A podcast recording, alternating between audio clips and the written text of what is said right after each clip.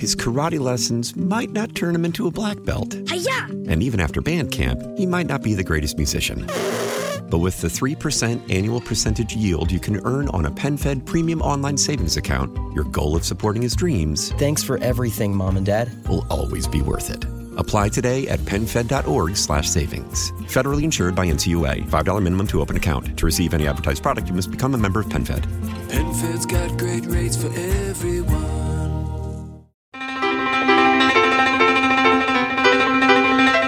Good morning and welcome to the morning briefing for Thursday, August 16th, 2018.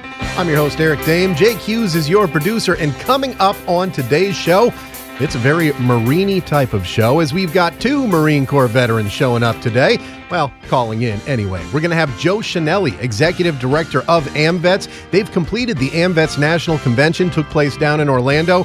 Going to get a recap of everything that took place there and talk to him about some new things going on over at the VA with them apparently not being able to cover all their bills. Also, Secretary Wilkie making some changes over there. And we're also going to talk to him about that military parade the president talked about that was included in the NDAA. So, looks like it's going to happen. AMVETS, to my knowledge, is the only one of the big VSOs who's really supporting that parade. We're going to talk to Joe about exactly why that is.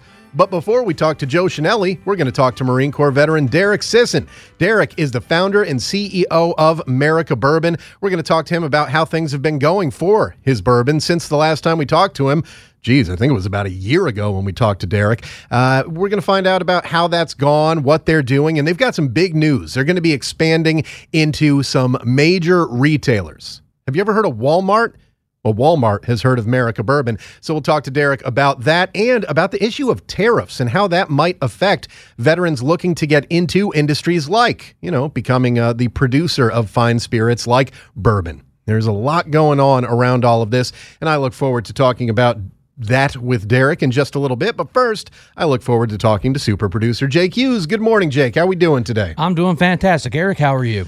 I'm okay. And you know what? Sometimes uh, when I'm not here exactly when I'm supposed to be, you send me a text message like, "Hey, are you coming in today? What's up? What's the deal?" I, in my defense, I usually wait until it's getting like, okay, we need to start the show pretty soon. Thanks, mom. Uh, so we are usually in here and ready to go and get our stuff done, but every once in a while, uh, I hit traffic. Is essentially what happens. I have to drive 30 miles, but 30 miles between two major cities, as anyone knows, can take a long time. I don't sleep through my alarm, though. That's something that, you know, early in my Navy career, I think was the last time I really slept through my alarm. Hey, there's Tony Dungy going into the uh, 106.7 The Fan Studios outside of our studio. Uh, so this morning, I wake up at my normal time. I look at the clock and I'm like, okay. And normally when I wake up, I have to go over and turn off my alarm. My alarm plays the Hartford Whalers goal song, Brass Bonanza, which is a glorious, beautiful, and horribly annoying tune. and I notice it's not playing. And I'm like, well, what's going on? Why is it not playing? Did I already turn it off? Did I wake up and fall back asleep again? No, it turns out my phone had died before I went up to bed. I plugged it in and was planning on, you know, when it gets up to like 2%, I'll turn it on and then I'll make sure the alarms are set and all that stuff. I fell asleep before I ever turned it on. I woke up with no alarm at my normal time. That's how much I am into my routine right now. But I made it in here. Jake didn't need to worry. He didn't need to send us uh, any texts asking when I was going to get here because I was here right when I planned to be, even though I never set an alarm. Lucky. Um, yeah, I'm not going to try that again. I'm going to make sure that it's plugged in again. Of course, uh, some of you may know if you've already uh, watched today's first segment on Facebook. We go live on Facebook at 7:15 a.m. every morning. The nature of the show and how everything works technologically means the show itself uh, doesn't get broadcast until 8:15 on the Radio.com app and ConnectingVets.com/listen, but we actually record that first segment at 7:15 and you can now watch it on Facebook. All you have to do is go to the Connecting Vets Facebook page at Connecting Vets. You can follow us and I believe when uh, someone goes live, you can actually get notifications of when they go live, so that anytime somebody goes live, you'll get a notification for it. We're going to be doing it every day at 7:15. So if you need that notification, great. Otherwise, hope you tune in and see uh, just a lot of beauty. I think is what Yeah, people are looking for. Look at this face. Just Yeah, can- just can- check out Jake, see what he's doing style wise, whether it's uh, an Iron Maiden t shirt or a uh, uh, Iced Earth t shirt or a, uh, what, what, what else do you have? Oh, uh, Ranger Up t shirt, grunt style. Uh, there's a lot of fashion things that you can, t- tips of the trade that you can pick up from us. That's the question. Like you know, oh my gosh, who are you wearing? Iron Maiden. Iron so, Maiden. Uh, Bruce Dickinson original. There you go. Well, there are a lot of things taking place around the military and veteran community, and that's what we do in this first segment is talk about those. We've got a great story up on connectingvets.com about a Green Beret that a lot of people probably don't know anything about, but they know about something that he did. He was a member of the ODA that basically found Marcus Luttrell in Afghanistan. Marcus Luttrell, the SEAL, the lone survivor.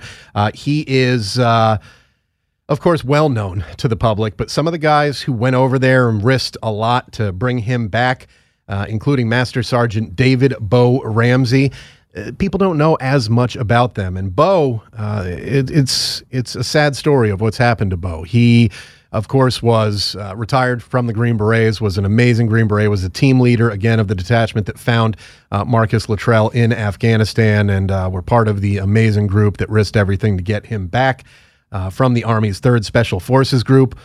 Bo was hit by a truck while riding his motorcycle. Oh, no. He was coming back from a motorcycle event. Uh, truck or a car, I think it was a truck, didn't stop at a red light uh, and basically slammed into him.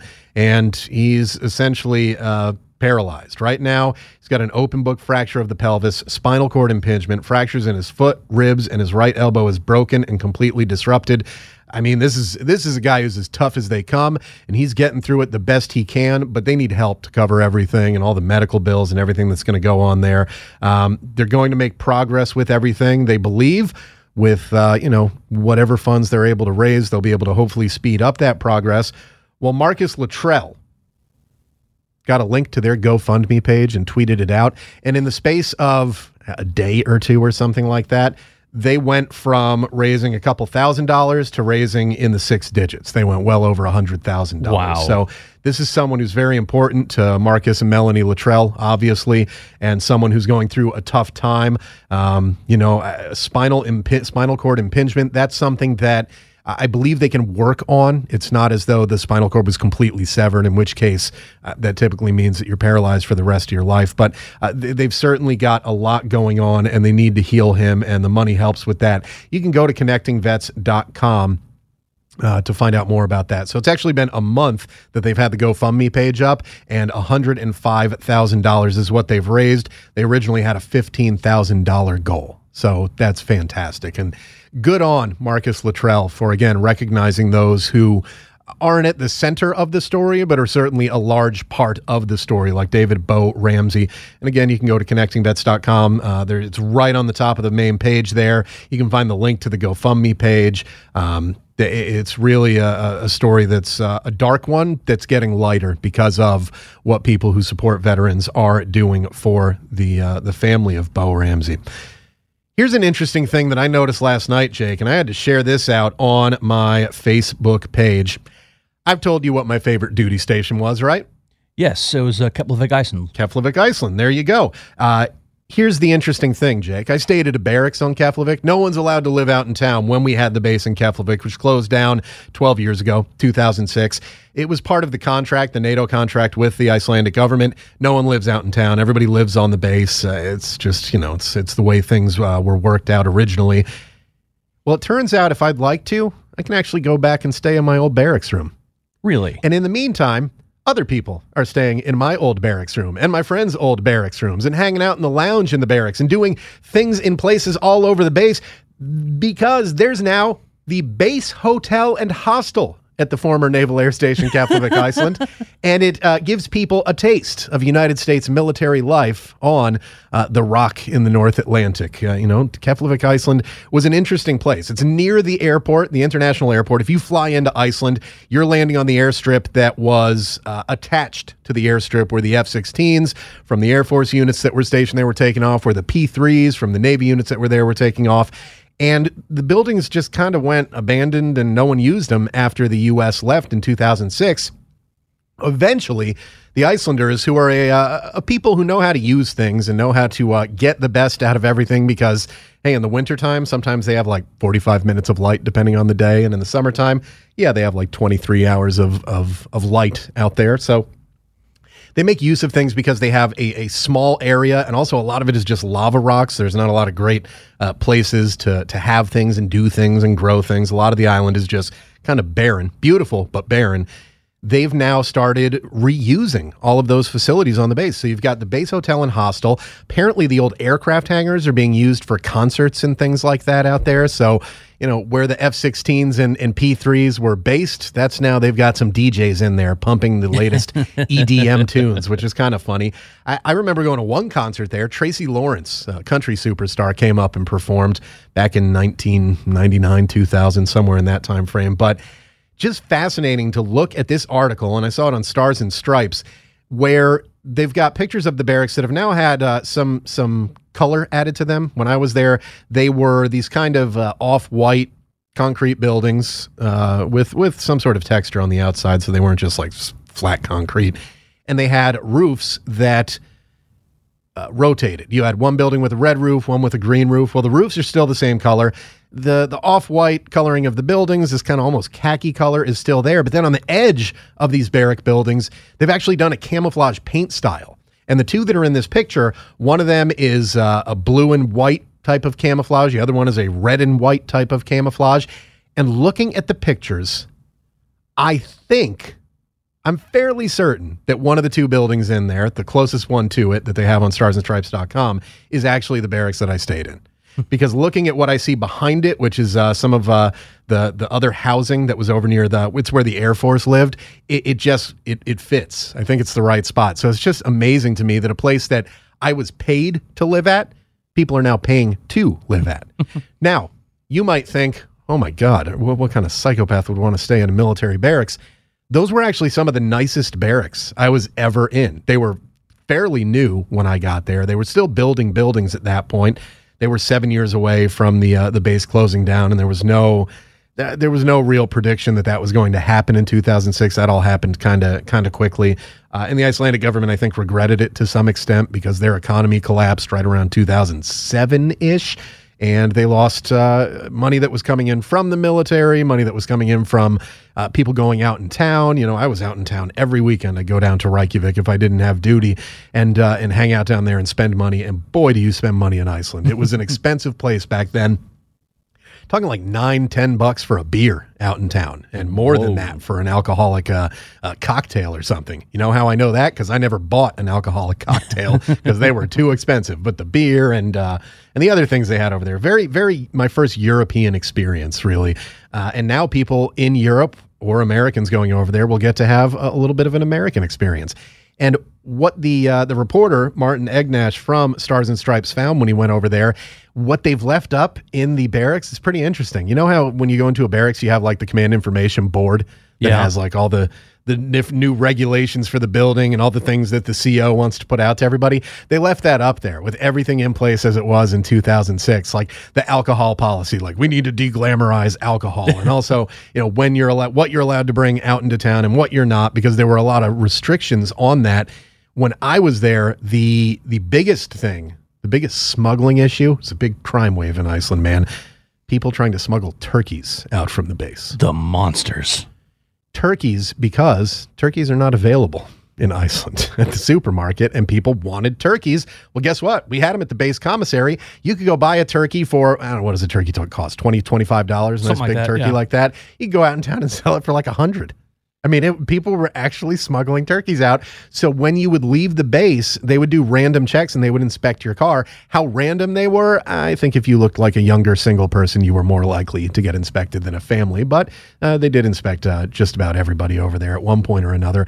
You were also limited on how much alcohol you could bring out into town. You could bring like a six pack per person or something like that. Again, it was very expensive out in town. So what some people would do is kind of tailgate. Like they bring uh, a six pack per person, go out there and uh, everybody but the driver drinking in the parking lot downtown and then go into the bars so that they didn't need to the clubs so that they didn't need to spend as much on their beer or whatever in there. But again, my favorite duty station. I loved it there. Met a lot of uh, great people there, both on base and off base. Just had a great time. I can't, I can't stress enough how what a great place it was for a. Uh, how old was I when I got there? I was like 19 when I got there. Turned 20. Was 21 when I left. I was there for just about two years. Just a great place to be, and a place that now, if I go back, you know, I'm, I'm I probably wouldn't do it now. I'd want to stay in downtown Reykjavik now if I were visiting. And actually, former guest of the show Kelly Kennedy, I think, is over there right now, uh, from what I've been seeing on uh, on social media. But maybe someday when I'm old and I'm really reminiscing about oh the good old days in Iceland. I want to stay in the bed. You know, I'll wheel my my walker up into my old barracks room, be like, oh yeah, there's that spot on the wall from where from where I spilled uh, spaghettios or whatever the case was. Like, yep, this is this is definitely the place. But uh, just interesting that things can be reused. I mean, when we think of, of military bases shut down from BRAC and everything, you normally think of it just being a waste where not much of it is used or it's only occasionally used. Think about the uh, the base out on, oh man, I'm blanking on the name. There's an island. Uh, it's like in San Francisco Bay. Um, there's an there used to be a Navy base there that uh, was a big bustling base that shut down years and years ago. I think in the 80s or 90s they shut it down, and now uh, it's it was used for like the show MythBusters. That's where they do a lot of their driving things. Is at an airstrip, and they could drive all the way down there. But other than that, it just seemed to be kind of vacant and just kind of a waste of space. It's nice to hear about a place, uh, particularly one that I like uh, enjoyed my time at being reused in this way. It's just it's kind of neat that it's happening. First, I laughed like kind of idiots paying to stay in my old barracks room. Uh, sorry about the smell in there, by the way, folks who are visiting the base hotel and hostel in Iceland. You But- left some some like padded or packaged meat in the air conditioning vents, didn't you? Yeah, fish. I would go. I mean, that's basically what they they have fish and lamb in Iceland. So I had some lamb dogs. That's what they make their hot dogs out of, and fish. And I just yeah, I put it up in the vents. That's where I would store it. And I forgot the day that I left. Yeah, so uh, I just thought it was kind of cool to see that they're reusing something like that. Speaking of reusing and civilian use of military issues, Jake, if I were to tell you that there's a uh, a store, like a retail store, so maybe a little bit hipsterish, that's selling something that you had to have with you most, if not all times in the United States Army, what would you guess is the thing that they are selling at this hipster retail store, a clothing store to narrow it down for you, Urban Outfitters specifically? PT belts. You've read the story, haven't you? No, I just know that in the army and where you go, you need a PT belt. Urban Outfitters is selling what they're calling the Rothco Reflective Physical Training Belt at Urban Outfitters. Military Times has this story. Uh, J.D. Simkins and Charles E. Panzino have that one up there. Now, here's the thing, Jake. So I had a glow belt I, when I was uh, uh, an individual augmentee getting ready to go over to Afghanistan. Almost never wore the thing. And the good thing is, most people in the Army have no idea what Navy ranks are. So, because I was a petty officer first class, which has an eagle above three chevrons, uh, they thought I was some sort of super colonel. So, everybody just kind of left me alone. I Nobody- laugh, but it's probably true. Oh, I dude, in Afghanistan, anytime I was on uh, Camp Marmal in Afghanistan or Camp Spann, which is where most of the 10th Mountain people were, uh, I was just constantly getting saluted. Sometimes I'd just ignore it. Sometimes I'd salute him back, and sometimes I'd I'd give a little lesson. Like, hey, private, come here. Let me tell you something. Sometimes it would be like, seriously, Sergeant, you don't know the difference between an officer and enlisted. But uh, how much would you guess that this glow belt that you were issued you would charge for if you were Urban Outfitters? Well, I know if you go to the the base or the PX, you can get a PT belt for probably around uh, eight bucks. Yeah, if you have to replace it, right? I mean, you get issued one, but you, Yeah. you might have to replace one. I just saw a bunch of guys with them on uh, driving into work yesterday, early morning. I'm guessing maybe some sort of ROTC or something because they weren't in uniform. One of them was wearing jeans while they were running around. It was kind of kind of odd group, but they had glow belts on, so I'm like, ah, okay, this is this is probably related to the military in one way or another. So you're saying under ten dollars? Is that what Yeah. do you think Urban Outfitters would sell it for? Considering that the exchange, uh, you know, it's a required item, so they're going to lower price on it. What do you think Urban Outfitters would charge for a glow belt? I'm gonna guess because it's probably some way marked up, probably about twenty bucks, Keep going. Thirty bucks. Yep. What? No. thirty dollars, and it is it's a glow belt. That's all it is. It's it's got the plastic uh, clip on the front for it, and it is uh, it is really just something. I mean, Is it is it at least one of the good ones that's got like a fabric in the back, or is it one that's just a straight piece of plastic? I don't, I can't tell. It looks like the straight piece of plastic. So here, I'll show you, and anybody who's watching on Facebook will probably be able to see. Oh, I think I just cut our monitor. Oh, there it comes back. See that? Yeah, that look that looks like it might be the one of the ones that has a little bit of the fabric in the back because those are the good ones. They're a little more sturdy and thick. Yeah, yeah, yeah. Those are the good ones. The $30 ones. Yeah, well, they're not worth thirty dadgum bucks. 30 dadgum bucks. Ladies and gentlemen, Texas is in the house. Uh, this is.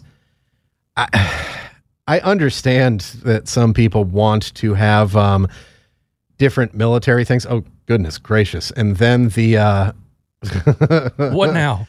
there's a picture on the bottom of uh, 50 Cent, Curtis Jackson, in a military uniform that can uh, I only be described as uh, as jacked up to the highest degree. Like you want to talk about stolen valor. He's got a United States Marine Corps gunnery sergeant uh, dress blue top on, medals that are all sorts of out of whack ribbons that I don't even recognize most of the ribbons, so I don't even know what most of them are.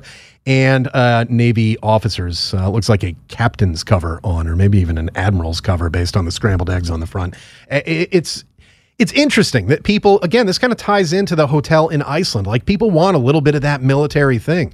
You know, you can advertise that glow belt and be like, "Oh, this is just like the military uses." Yes, and complains about. And then you had didn't we just have a general who was like, "Why are we wearing these glow belts?" We just have one of the the four stars in the army questioning why they wear those things in the middle of the day. He probably got replaced. yeah, he's probably "Uh, it's time for you to retire. Yeah. How how dare you? And You every don't question the PT belt. and every sergeant major in the army had an aneurysm when they Yeah. read that tweet that was out there. it was, uh, yeah. That What's was, next? uh, Privates walking on grass? that was, yeah. Hands in pockets. I, come on, none none of this stuff is allowed. Total anarchy. There's reasons for that. that's that's the one thing that can actually get a four star removed from command without Congress getting involved is uh, if he besmirches the glow belt. yep. It's a little known, but it's in there. It's uh, you joke, but it's, Army not order. a joke in the army. it's army order you know typically when we uh, when we talk about you know article forty six thirteen dash three alpha tac 3 alpha let's use the actual navy term there uh, that's actually rule 1 in the army book it's like the first commandment thou shalt not question the pt belt Yep. regardless of time of day or anything like that I remember getting to Afghanistan and having some some soldier tell me like, "You you need to wear that when you're on base." I was like, "We're on a base surrounded by mountains with people in those mountains that would like to kill us, and you want me to make myself more visible at distance? That's okay. I'll take the chance of getting run over by an MRAP." Which, by the way, weren't typically moving very quickly on base. So I always thought I'd be able to get out of the way. But again, it is kind of like the uh, it, it is kind of like the the Iceland issue where you have people just wanting a taste of that that military life and wanting to do it whether they're willing to pay for it or not hey that's up to them but $30 for a glow belt let me tell you right now if you go into urban outfitters and you're not a veteran or a military member and you see these these glow belts sitting in there i'm going to tell you right now exactly what you need to do. Put your wallet away contact someone who is in the United States Army and they'll sell you one for like half the cost of that and they'll still be making quite a profit off Yeah. of it. Hell, they'll probably give you one for free because they got I guarantee they got like five, one from each unit. Because because eh this is the thing. I have the normal yellow PT belt. Yeah. I also have a red one with a white stripe from the third U.S. from Third Armored Cavalry Regiment. That's got the the bug on there. It says Brave Rifles and everything.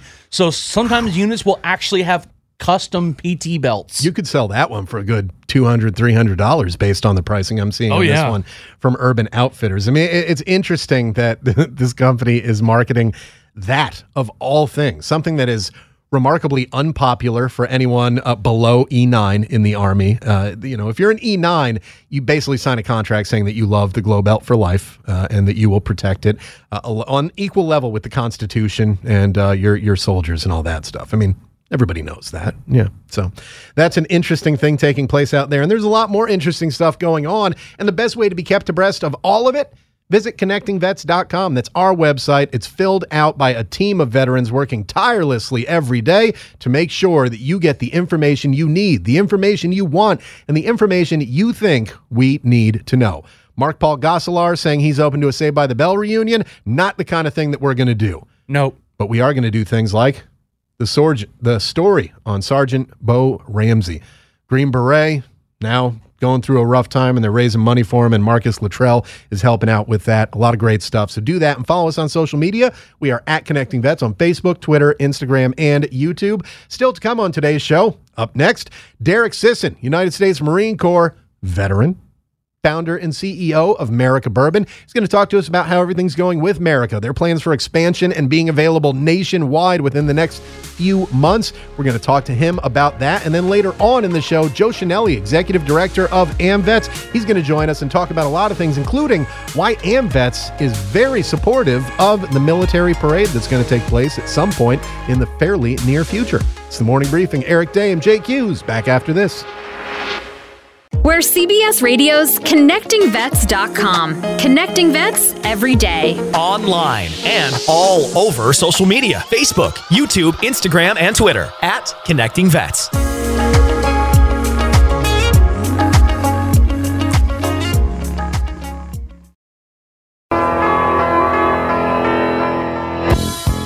Welcome back to the morning briefing on Entercom Radio's ConnectingVets.com.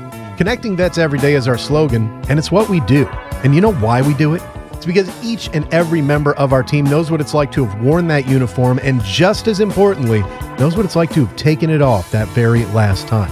So each and every day, our team of veterans is working tirelessly to produce content that we think can inform, educate, maybe even entertain you. And you can find it all at connectingvets.com. And of course, the best way to be kept abreast of what's going up on the website, visit us on social media. We are at Connecting Vets on Facebook, Twitter, Instagram, and YouTube. A little tap on your phone or click of your mouse, and you will be living your best veteran life.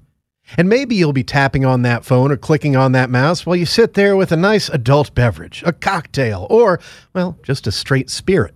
And we're about to talk to a Marine Corps veteran who is the founder of a very popular spirit that continues to grow in popularity. I'm speaking of Merica Bourbon and the founder and CEO of that brand of liquor, Mr. Derek Sisson. Derek, good morning. How are you today?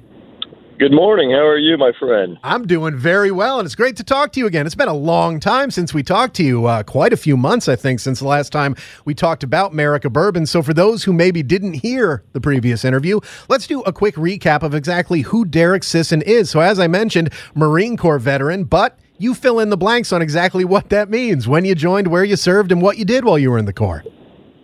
So um, I served in the uh, late 80s, early 90s. I was a member of Second Force Reconnaissance Company and uh, Second Air and Naval Gunfire Liaison Company out of Camp Lejeune, North Carolina. And of course, serving in that time frame, uh, you know, you got out in the early '90s, and after you got out, what was the career trajectory for Derek Sisson? You go from being a Marine to being a civilian that next day. What do you remember about it, and what was the uh, what was the key to you finding your way? You know, I, I, I, during that time period, um, unfortunately, we didn't have the kind of support within the community that uh, is available now. Um, so it was it was it was a bit of a tr- uh, tough transition. I mean, you're trying to figure out: Am I going to get out and and you know punch a clock, whatever that looks like? Am I going back to school on the GI Bill, or am I going to try to you know somehow find a niche and build my own business? And Derek, when you talk to, you know, the young Marine who's getting out, the young sailor, soldier, airman, and through your work that you do, I imagine you're running into a lot of veterans on a regular basis. What recommendation do you give or would you give to someone who's getting out and trying to to find their way in life post service? You know, I would I would I would tell them to try to have a plan before you get out. You know, it's one of the things that we didn't do in our generation, at least I didn't do and a lot of my uh, the guys I served with um, I would have that plan. What exactly do you want to do when you get out? And it doesn't have to be um, written in stone, but at least to have some sort of plan. Um, the second part of that is I would say, you know, walk before you run. Whatever business you decide to go into or whatever path you lead, there's so many people within that business or educational process that have so much that have been there, done that, have so much free advice for you. So I would seek out mentorship and I wouldn't try to overwhelm myself with too much. I would try to basically eat one slice of the piece of the pie at a time. I think some some of these young veterans, you know, they're so passionate and they're so excited when they get out, and especially uh, as far as the path to becoming an entrepreneur. But you know, the, it, there, there's no, no better teacher than experience, right? I mean, just there, it, you know, to, to learn your industry, learn whatever you're in before you, you know, jump in. Certainly financially, I would give them, you know, learn learn the business as best you can before you start dumping, you know, your entire savings into it. And you know what? That's something that we've heard from some of the most successful entrepreneurs out there. Uh, it makes me think of Assault Forward, the guys who've made the uh, the flag lapel pin, the uh, the army style assaulting forward flag. They started off making 200 of them, and since putting in the money for just those 200 pins and seeing how it would go, testing out the market, they've not had to put any more in, and now they're making money on that. So it's kind of you know, as you said, not biting off more than you can chew. That's incredibly important, particularly for entrepreneurs, isn't it? It is. It is. Um, that's that's you know being undercapitalized and not knowing your industry properly is you know is so many times a kiss of death. Um, you know, so the the two biggest uh, pieces of advice that I would give to any transition veteran are those two. And we're speaking to someone who transitioned from the Marine Corps and has now transitioned into, well, the founder of Merica Bourbon. He is Derek Sisson, United States Marine Corps veteran. And Derek, the first time we talked to you, it was shortly after the launch of Merica when things were kind of still just starting out for it. Since then, that's changed just a little bit. People have probably seen you on Fox News and other places. So, you know, in the last nine months, I think, or so since we first talked to you, tell us how things have gone for Merica Bourbon and for Derek Sisson. Well, I tell you, you know, um, we've been incredibly blessed. Uh, we're over uh, in over 40 states now. Um, we just recently got on the fall module with Walmart, so they'll be um, pick, picking us up um, across the country, and we also are launching within the naval stations um, at Great Lakes on August 30th. And then, of course, we, we're, we're continuing to sell online. Uh, we've been picked up by the largest distributor in the United States, Southern Glazer's, in New York, California. Um, I think Illinois. I, I, I think at least ten states at this time, and that continues to grow. So it's just been an incredible uh, blessed year, and, and uh, it, it continues to grow. Um, we're going to be introducing uh, rye um, with uh, probably within the next six months as well. So to add to the the product line.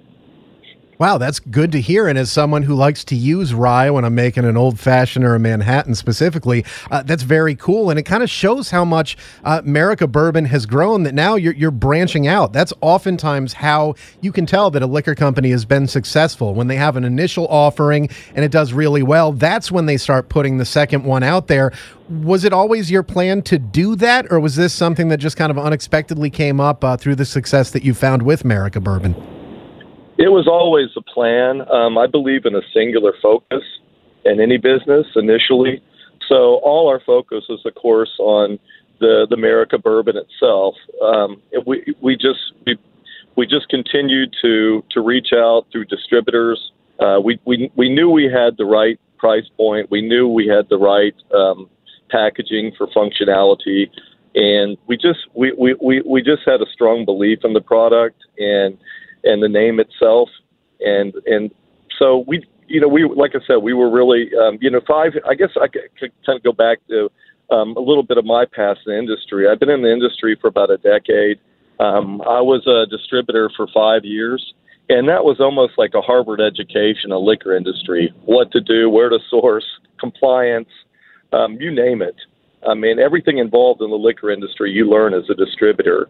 And so it's not an overnight um, success story um, in any in any in any way at all. It, it was it, on the job training. There was that mentorship. That was a learning by mistakes, uh, building relationships that brought us to the, the original singular focus of the brand. So when I was ready to start the brand after five years as a distributor, we we pretty much knew the direction we wanted to go as far as our demographics. We already had all the sourcing in place, um, compliance and we had already built somewhat of a network within the industry.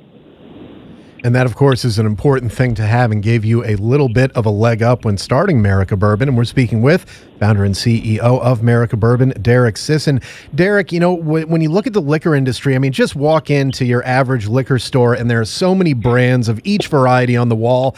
I think for someone who has the idea that, you know, I'd like to get involved in that industry, it might be a little daunting to think, well, all these brands are already out there. What more can I bring to the table? Uh, is it something that you would recommend to people out there who think that they do have an interest with it, or is it something that can be just too difficult without the previous experience that you had? I think, you know, if I had a nickel for everybody I've seen fail in the liquor industry, even within the state of Texas, I'd already be a very rich man. um, yeah, I, I would. I would. It's one of those industries, you know, for many different reasons. One is it's so highly regulated, right? Just learning the compliance side of things, and and and of course, all the rules are different state by state. Um, and then, you know, the the unseen cost of of some of that um, the unseen costs of trying to market a product. I, like I, I mentioned earlier, I would recommend um, learning the industry as best you can. Try to eat one little piece of the pie at a time. Um, get a job. Um, if you want to be in the liquor industry, I would try to find a job with one of the leading distributors. Um, even if you don't own a distribution company like I did, at least you can learn the really learn the ins and outs with on the job training. And I would do that for a while before I even remotely consider to start my own brand. Derek, when you look at you know the, the, the time since you've started Merica and uh, things from the outside look fantastic. When I look up and I see you again on Fox News and other places and and doing local television and other national shows, you know, I remember around the holidays, I think you were uh, on a show down in Texas, maybe where you were uh, mixing together some mm-hmm. great holiday cocktails, that kind of thing for everybody, it can it can look uh, uh, fantastic, but on the inside, are there still struggles each and every day, or is everything just turning up roses for you and the team at Merica? No, absolutely. There's struggles every day. I mean, we, I mean, as in Marine Corps, we have that. This, we always say, you know, it, overcome and adapt. And as an entrepreneur, that's a pretty good rule in general. But it's it within the liquor industry, it's it's constantly a moving target um, you know, the the grind's still out there. I mean, people just don't pick up your product because they like you. They pick up your product because they think they can sell it.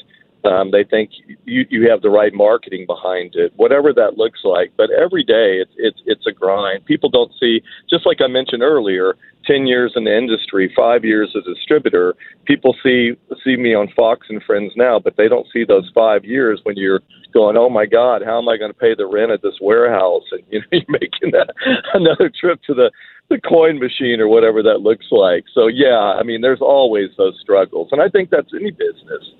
I mean, I, I think if it's ever smelling like roses all the time, then you might have lost a little bit of your hunger, right? And you don't have that same propensity where you you you're really seeking out growth. There's always going to be challenges with any business, and certainly with one that's that's so regulated as as the liquor industry you know, for me, when everything seems to be going right, that makes me even more aware of there must be something going wrong, and I just need to look a little bit harder to find it. Uh, of course, there's one thing that uh, you just eh, by the fact that you are the founder and CEO of a bourbon company that's affecting you and everyone else within that space in the industry. I mean, right now I'm looking at a story from Forbes.com about trade war tariffs hitting bourbon around the world. Of course, basically the European Union, and as a European studies with uh, uh, a focus on trade minor in college. I know a little bit about this stuff. The EU has decided to put a 25% tariff, essentially an import tax,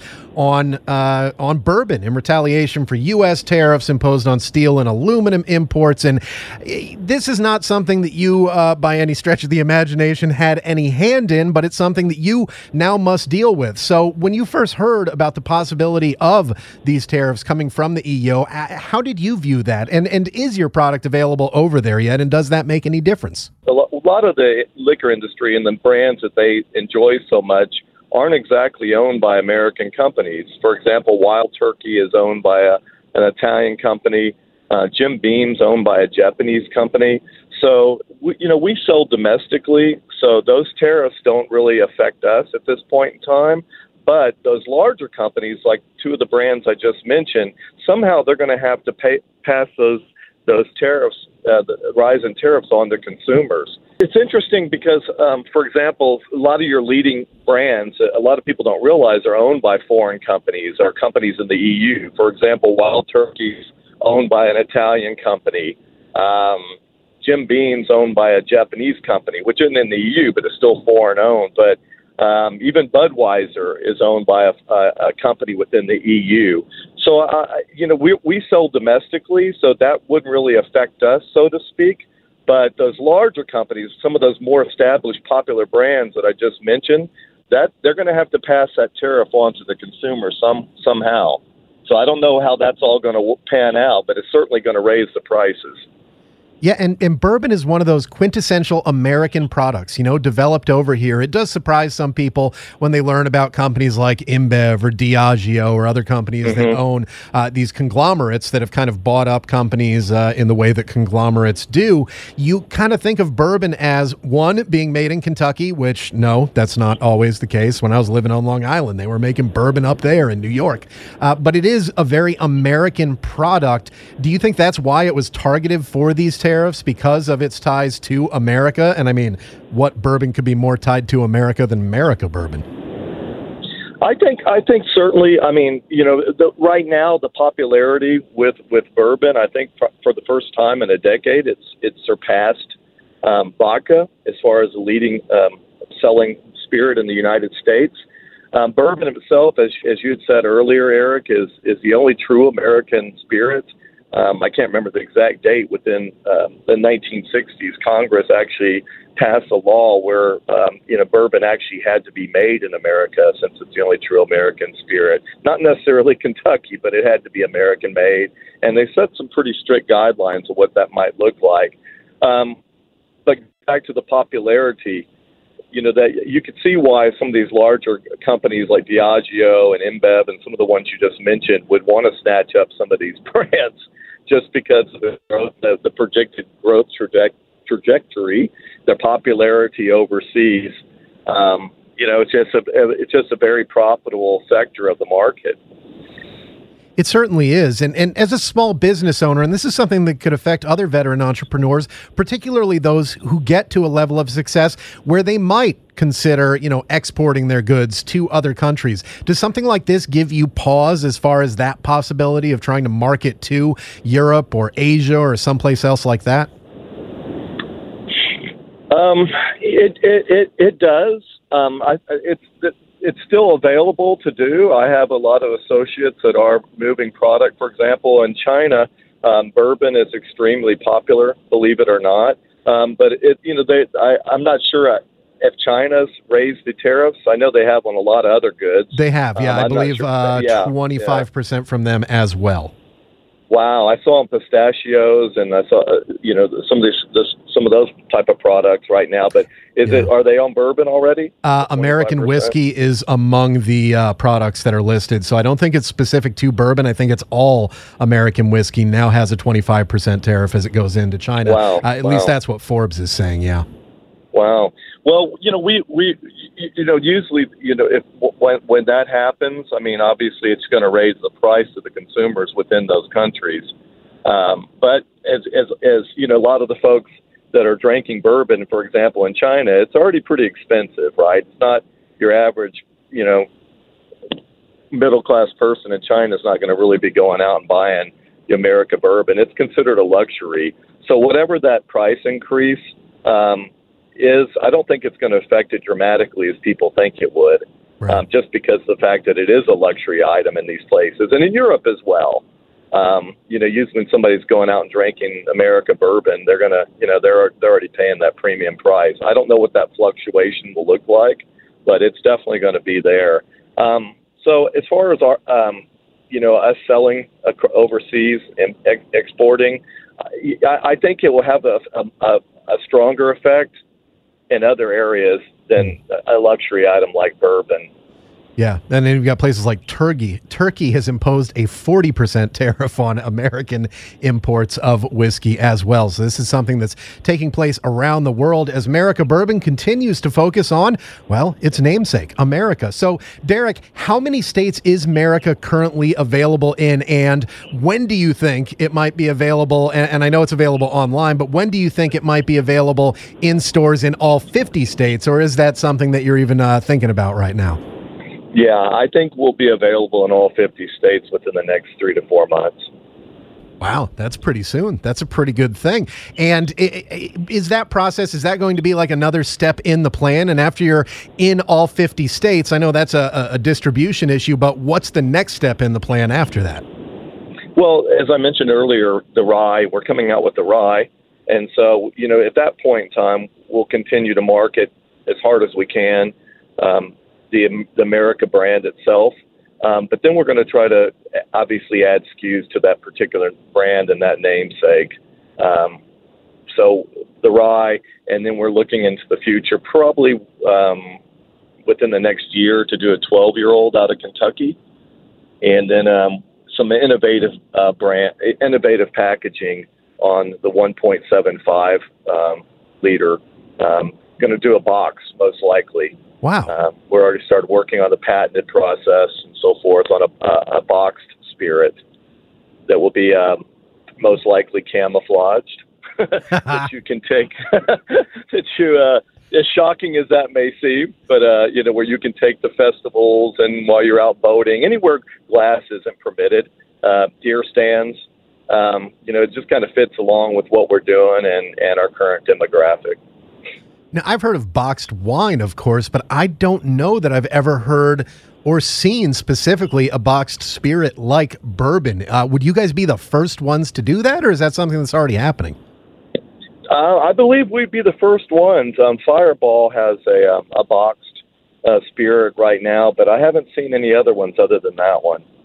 I might be wrong, but um, I think that they have a few over in Europe, maybe, uh, but not in the United States. So, you know, right now, you know, as we're moving forward with the folks like Costco or Walmart, it kind of fits into that system, right? When you go into a Costco or a uh, Sam's Club, you see the, pal- the the products are on pallets. They just bring the whole pallet in. So, what could fit better than boxes of of uh, whiskey, you know, in a, in a Costco or a Sam's Club? So, we're trying to do some innovative packaging, add to the SKUs that we that the SKU that we already have, and just continue to to recreate, um, try to be one step ahead on what some of our competitors are doing uh, that are the larger folks like the Diageos and so forth. So we have to overcome and adapt every day. Um, when I was, and we mentioned earlier when we we're talking about when, when things are all rosy, when things are all rosy, I think that's the time where you really have to put the foot down and say, okay, what can I be doing better, right? Can I be doing like box innovation? Can I be doing this? I don't think there's any time to be stagnant as an entrepreneur. That's certainly something that we've heard from, I think, each and every successful entrepreneur that none of them ever feels like they've gotten to the point where they can just sit back, kick up their feet, and relax. Derek Sisson, Marine Corps veteran, founder and CEO of Merica Bourbon, is certainly one of those, seeing a lot of success with his product, which I can tell you, and I'm not being paid to say this, I'm saying it out of uh, a, a true place in my heart. I enjoy it. It's good. I've had it a couple of times now, and it is a good whiskey as a whiskey drinker, and I haven't met too many people who've tried it. Actually, I've met nobody who's tried it who didn't like it and didn't enjoy it. Uh, it's really a, a, popular drink that uh, uh, is doing very well out there, and I would say is probably doing better than any of the uh, veteran owned spirits that are uh, available around the country. Now, Derek, if people want to find out more about Merica Bourbon, find out more about you, what's the best way for them to go about doing so? Um, they can go to mericabourbon.com without the A, of course, Merica, like we say in Texas, or um, us, uh, us Marines that thought that's how it was spelled when we signed up, you know, writing it in crayon and what have you.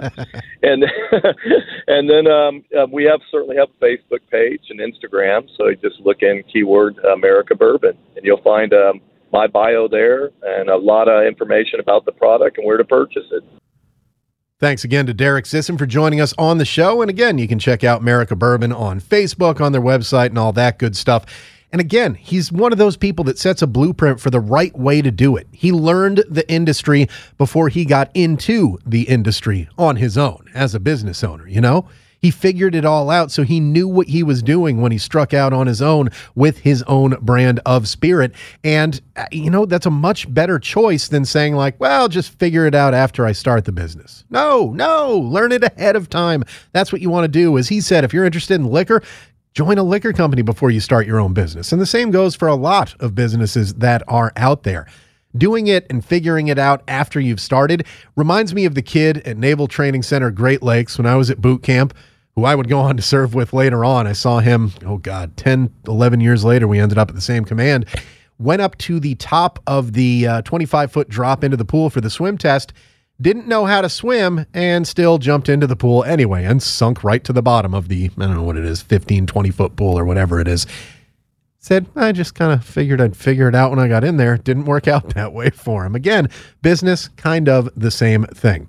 Well, you're listening to the morning briefing on Entercom Radio's ConnectingVets.com. And that website right there, ConnectingVets.com, you need to be visiting it every single day, at minimum 30, 40, 50 times a day is what I would say.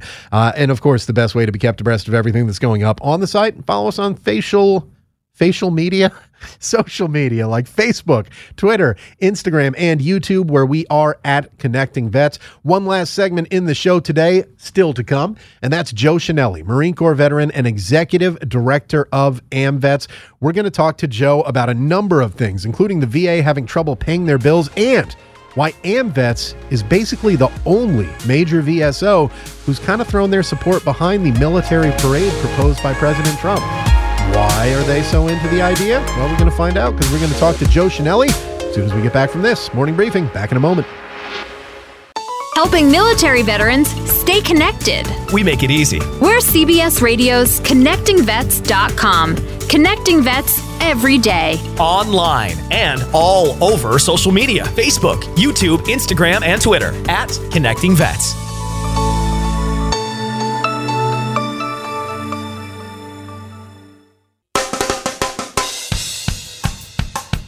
Welcome back to the morning briefing brought to you by Entercom Radio's ConnectingVets.com. Connecting Vets every day is the slogan, and it's what we do.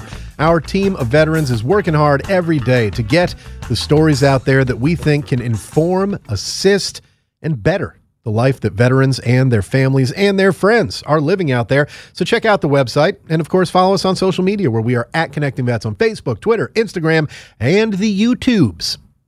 Our next guest is a veteran of the United States Marine Corps who currently serves as the Executive Director of American Veterans, better known as AMVETS. He is Joe Chenelly, my former Defense Information School classmate from 20 years ago, and he joins us now once again on the morning briefing. Joe, good morning. How are you today? Never better, Eric. Good morning. How are you? I'm doing okay. I can't complain. It's Thursday, which is uh, next to Friday, so that's a good thing. Of course, for you, you've just returned home after, uh, I think, a little mini vacation with the family that followed up the AMVETS National Convention down in Orlando. Tell me, how did everything go over the week that you guys were down there? It was a very busy, productive week. We were able to hear directly from uh, a few thousand veterans uh, a town hall meeting we had, we were able to hear directly from the new Secretary of the VA, Robert Wilkie, who gave his first public speech after becoming Secretary uh, at our convention. And we also heard directly from the Chief of Staff for the VHA, which is the Veterans Health Administration. So we were able to hit a lot of wickets, uh, get a lot of important feedback, and we were able to deliver some really important messages as well to our members and, of course, to the senior leaders of the VA uh, as well as our legislative agenda for the upcoming year was set by our members. So, uh, w- definitely a lot of work, uh, pretty much around the clock for a week straight there, but well worth it, and it's going to set us uh, on a, a good, hope, hopefully on a, a very positive road for the rest of the year, for the really for the next 12 months, since our fiscal year starts September 1 when you talk about the legislative agenda being set, what are some of the big ticket items on there that you think people would be most interested in that AMVETS is going to be focusing on? Sure. Uh, definitely focusing on setting standards for the community care and helping the uh, administration get this right, uh, ensuring that veterans, when they go into the community uh, for their care if they're not able to get the care that they need and deserve in the VA, that to ensure that they are receiving high quality care, that um, we're able to help the VA be hold these community care providers accountable.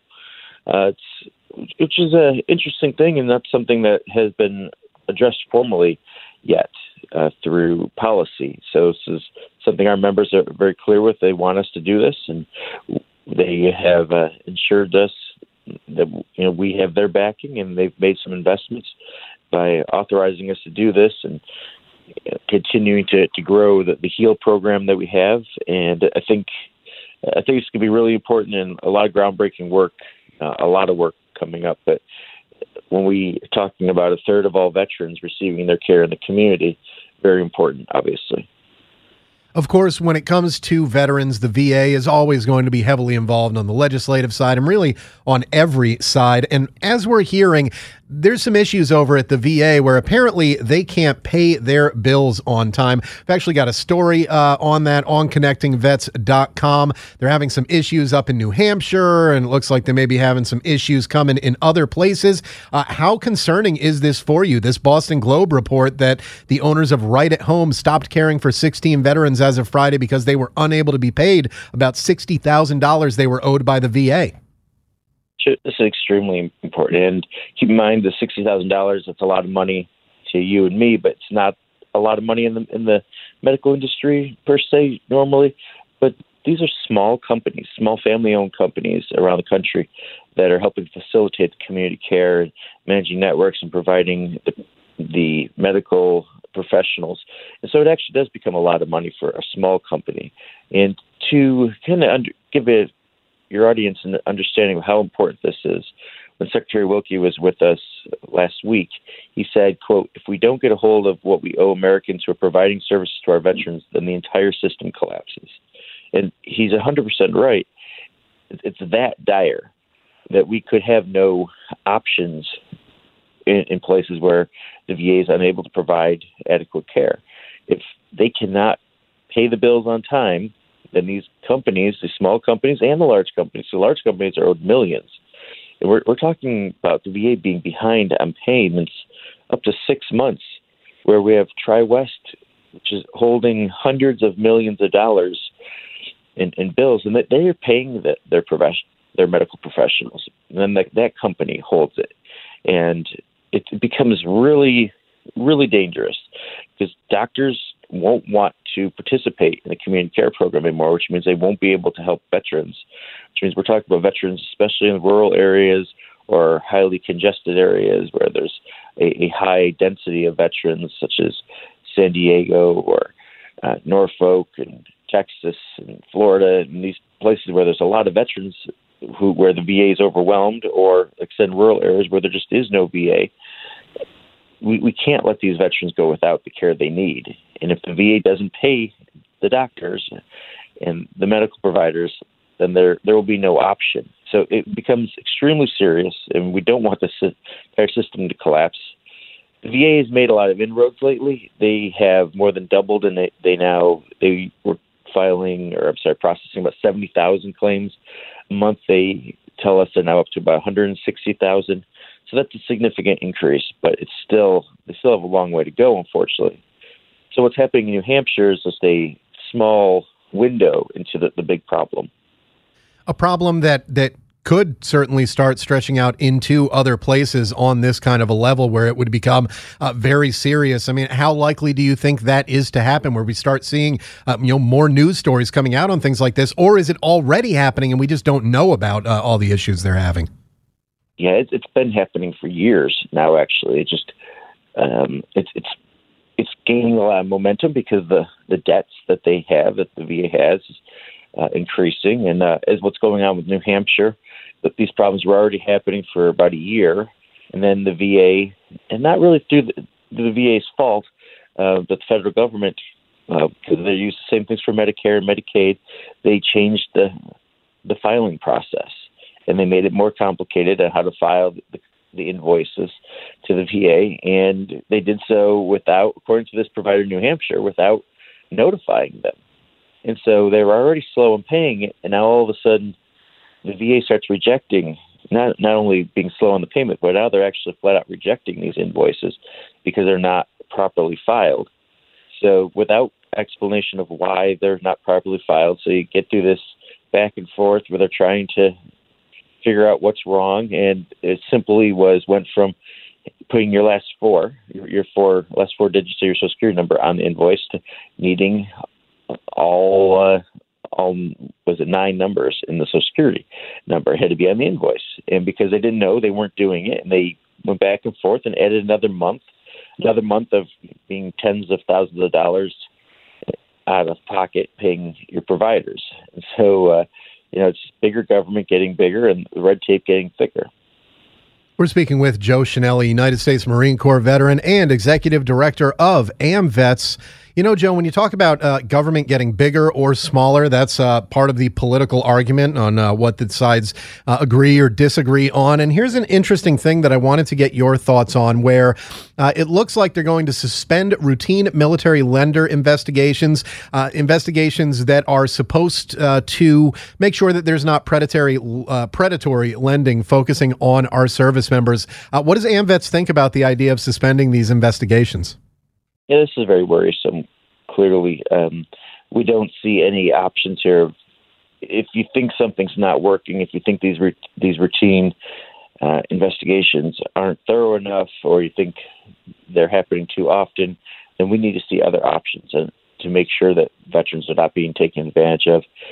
Especially, we have veterans who are elderly, or we have veterans who have disabilities, and they they need to be protected, and you know it's not hard for uh, someone to, to swindle someone else who isn't in the know, and you know, we we believe this is something that uh, has to be addressed right away. Uh, we have already reached out to the House and the Senate Veterans Affairs committees to ensure that they provide the proper oversight and don't allow uh, protections that that are necessary be just thrown out so quickly without explanation. That, that's probably the most concerning part here. There was no explanation, no telling us how would they might be replaced with, or or if you know if, if they're flat out just been wasteful and not not necessary, then, then tell us that and show us that.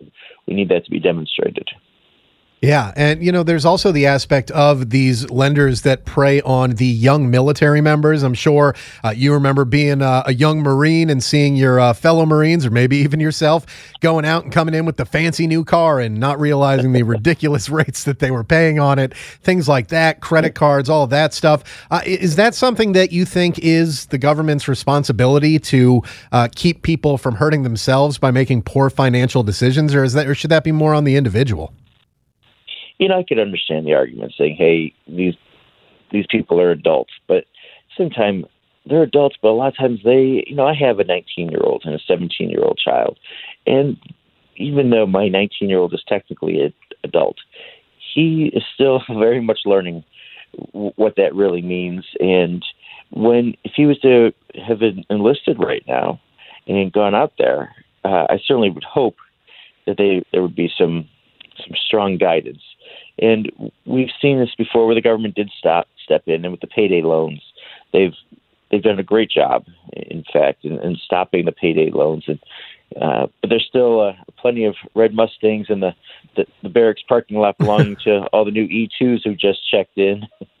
and you're right, and it's uh and you know, bottom line is you have to do what's best for the morale and welfare, and allowing uh allowing your veterans or your, your young troops, as, as it was, to, to, fall into debt unnecessarily because somebody uh, took advantage of their newness to life.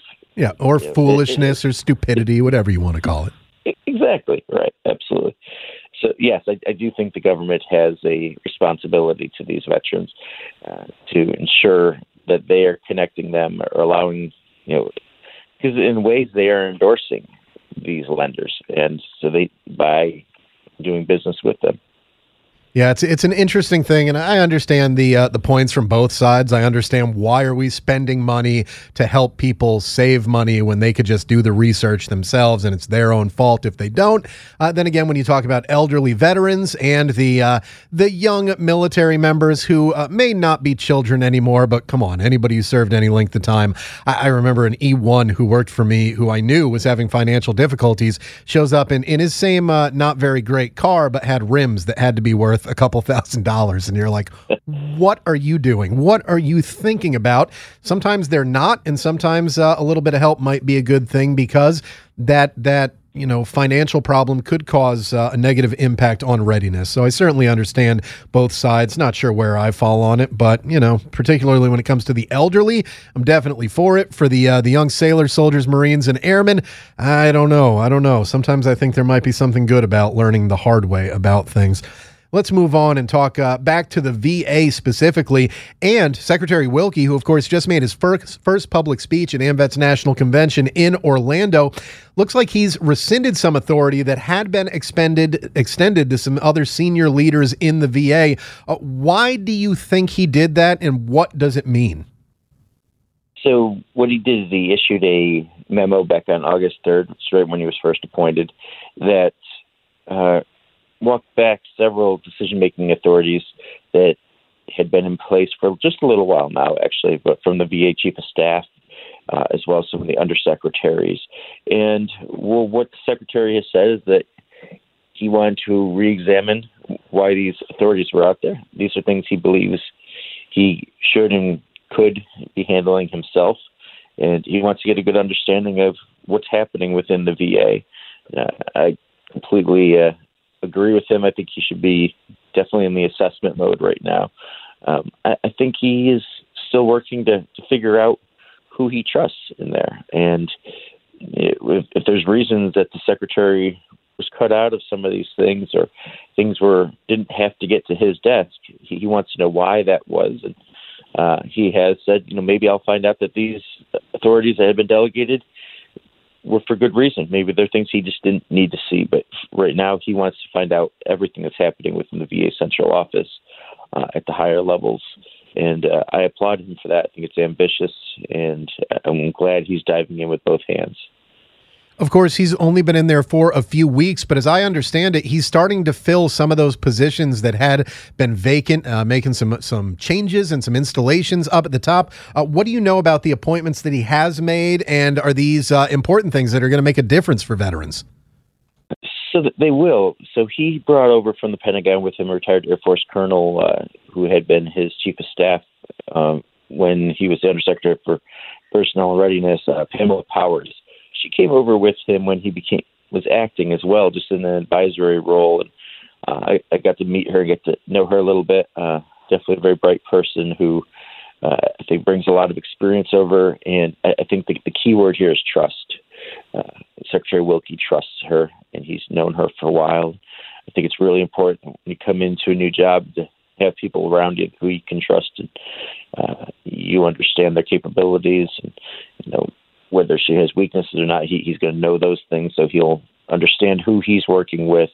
Um, interesting thing here, though, of course, is uh, Pamela Powers or Colonel Powers. She came over and kind of bumped out uh, Peter O'Rourke, who had been the chief of staff um, when Wilkie first came over, and then when Wilkie became Wilkie stepped aside um, to go through the nomination process.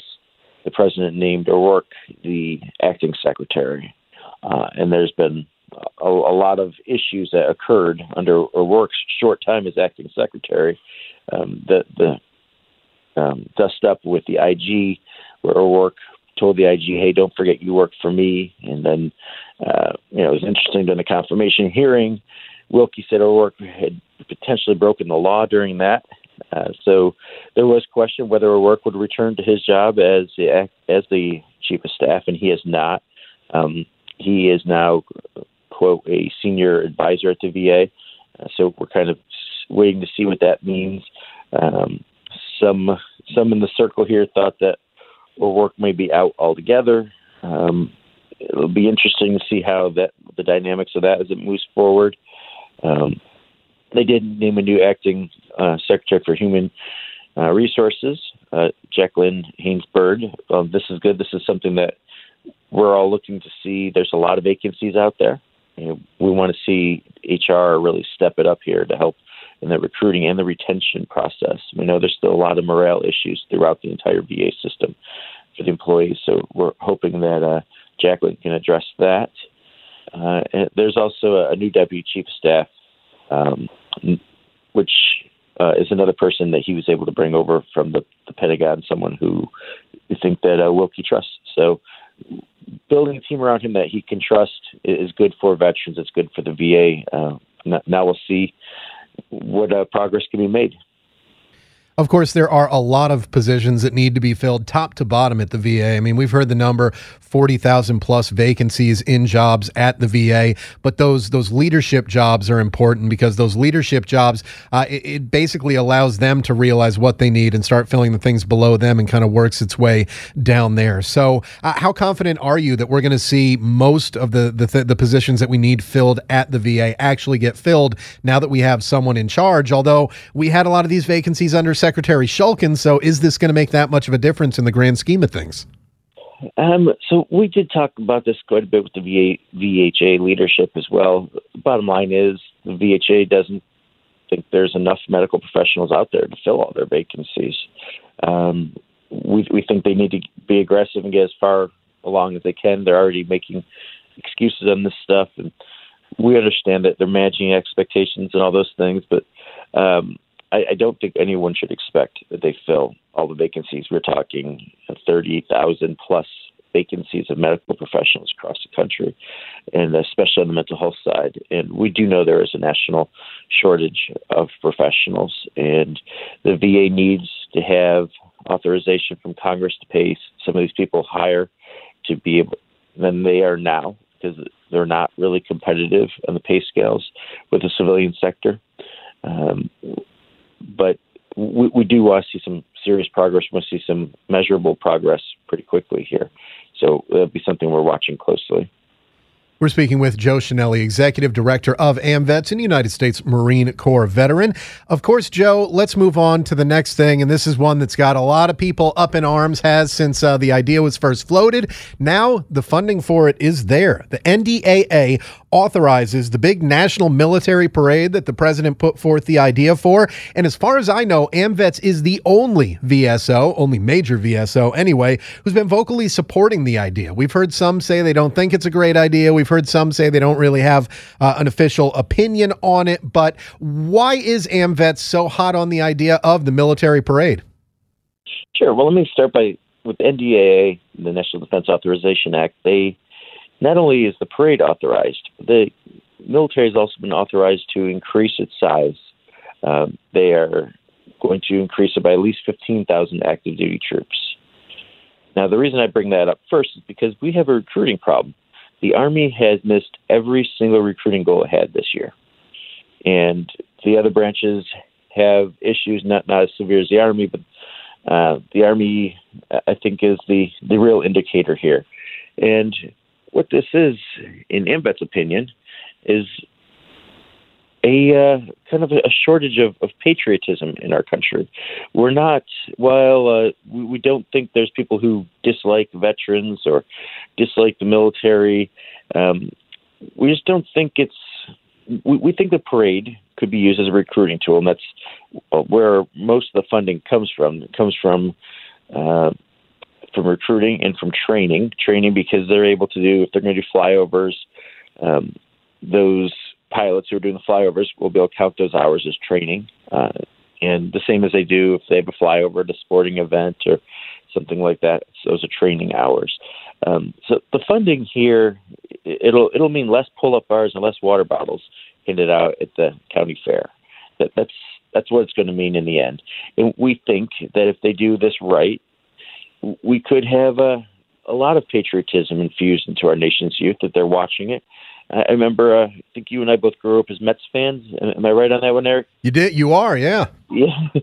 so I remember, I think it was '87 when they uh, won the series. '86 and '86. I'm sorry, yes. the, the, parade, and I remember, you know, Gary Carter and Hojo and Darryl Strawberry and Doc, and you know, you see them walk, you see them going by, and think, yeah, someday I want to be up there. Yeah. And that that uh, has a whole lot of kids working extra hard and extra hard at the batting cages, and you know, it, they really they, they strive for that. Well, I think the same thing could happen if they see these you know soldiers going by like you know someday i want to be up there i want to be that person and you know hopefully that could really help us in the recruiting uh, a study just came out about a week and a half ago that said that 70% of nation's youth will not be able to join the military Right. because of uh, child obesity, because of a lot of health problems, mental health problems, drug use, uh, criminal issues. So our pool for candidates to, to join the military to keep our military strong without a draft, that pool is shrinking. So we need to do more. Um, we think the parade's going to happen, whether the VSOs uh, or whether the uh, American public wants it or not. So we're, looking to make sure that we can offer some guidance on this to to ensure it's it's not about pop and circumstance, but it's rather about instilling patriotism and really uh, focus on our nation's youth to send that strong message that our, our military is revered and it would be a great career option for them. For those people who would disagree with you and say, like, oh, I don't think there's any patriotism issue, I, it's interesting that we're having this conversation the day after the governor of the state of New York said that America was never all that great uh, to begin with. I mean, if, for anyone who thinks that there isn't a problem with the way people view this country, just listen to the fact that this is someone who may be a candidate for the presidency in a couple of years saying that he thinks uh, America was never that great to begin with. Just food for thought. Well, we've been speaking with Joe Chenelly, the executive director of AMVETS and Marine Corps veteran. A lot going on with AMVETS. And again, along with their Please Stand campaign, their support for uh, the military parade, AMVETS is listening to their membership and hearing what they want to say. Now, Joe, if people are interested in becoming members, if they're looking to find out more about the organization and what you're all about, where do they go to do so? Sure. Um, they can always find us online at amvets.org. It's A-M-V-E-T-S dot O-R-G. We're also at AMVETS HQ on all the social media platforms. And we're also uh, probably coming to a community near you with our town hall meetings for our HEAL team. So uh, please watch for us in local media as well. There you go. Joe Chenelly from AMVETS, thank you for your time. Also, thanks to Derek Sisson, founder and CEO of Merica Bourbon, for his time today.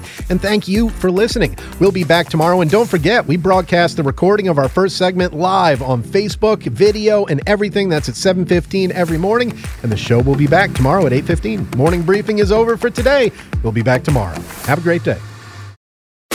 Helping military veterans stay connected. We make it easy. We are CBS Radio's ConnectingVets.com. Connecting vets every day. Online and all over social media Facebook, YouTube, Instagram, and Twitter at Connecting Vets.